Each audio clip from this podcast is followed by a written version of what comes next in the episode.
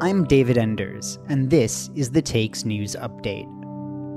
We are coming to you on Sundays as Israel's war on Gaza continues. As Gaza marks 100 days of war, Israeli bombing brought the death toll near 24,000 Palestinians, and there was another communications blackout. Demonstrators worldwide called again for a ceasefire.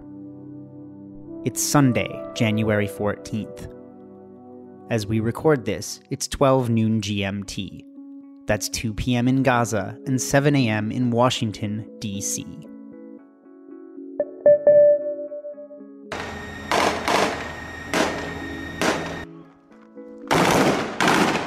On Sunday, Al Jazeera correspondent Hani Mahmoud reported from Rafah, a city on Gaza's border with Egypt.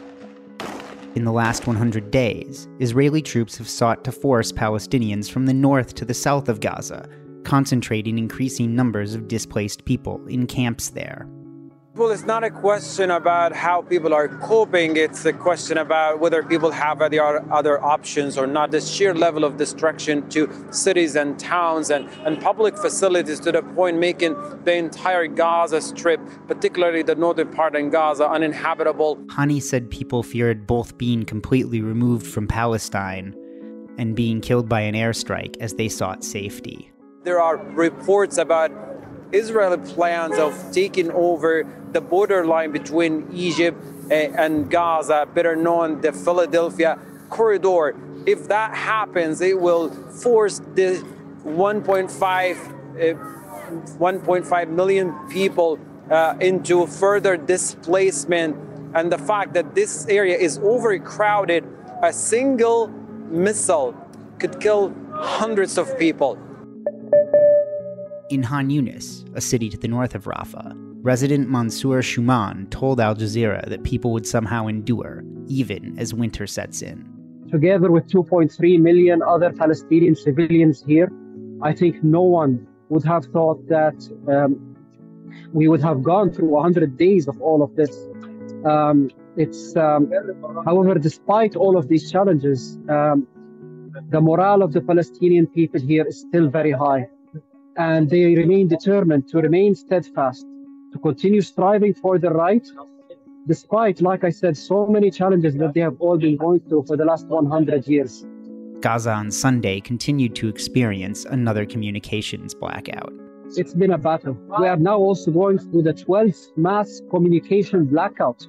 There are no phone calls that are able to be made. No internet is available unless you have special eSIMs and go to special locations. Every day is a struggle to find food, to find water, to get proper clothing, to ensure that uh, your tent is properly taken care of despite all the rain and the cold weather.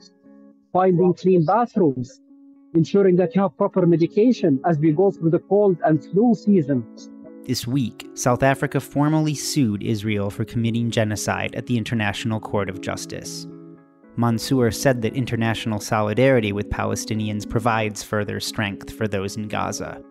Seeing the free world on the outside standing beside the Palestinian cause in the millions and seeing the latest with the ICJ courts and how they are summarizing in detail in English what has happened here to the Palestinian people is all a big morale booster to the Palestinian civilians here.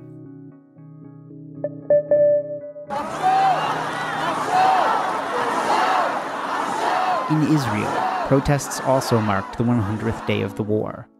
More than 100 Israelis remain captives in Gaza after dozens more were released in ceasefires last year. Companies, universities, hospitals will stop work for 100 minutes to mark the 100 days. Uh, and yes, they're going to keep calling for a ceasefire to try and bring the hostages home as soon as possible. But the message from the government and from Netanyahu is that that is not on the table. That's Al Jazeera's Stephanie Dekker reporting from occupied East Jerusalem. She said that despite dissent and dissatisfaction with Prime Minister Benjamin Netanyahu, most of the Israeli public backs the war. People remain united when it comes to supporting this war. You have to understand that the attacks of October the 7th uh, really traumatized uh, Israelis, uh, a complete hit to their sense of security. There was outrage, for example, at the hearing at the International Court of Justice.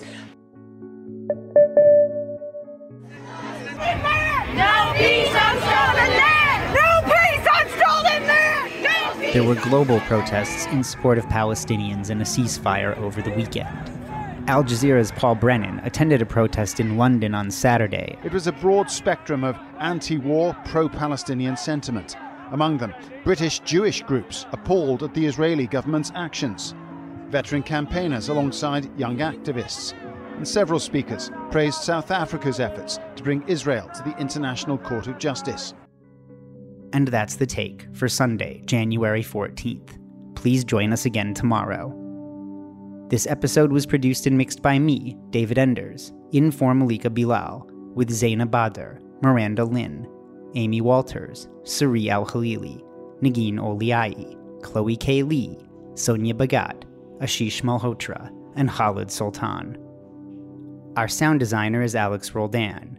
Alexandra Locke is the Take's executive producer, and Ney Alvarez is Al Jazeera's head of audio.